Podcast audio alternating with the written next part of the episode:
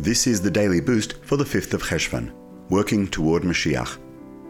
Repeat after me. The Torah portion of Noach sets a precedent for conditions that will exist in the era of the redemption. In Noach's ark, the wolf dwelled with the lamb literally. This shows us that it is not too hard to bring about the redemption. We do not need to create something completely new, but simply to recreate what already existed.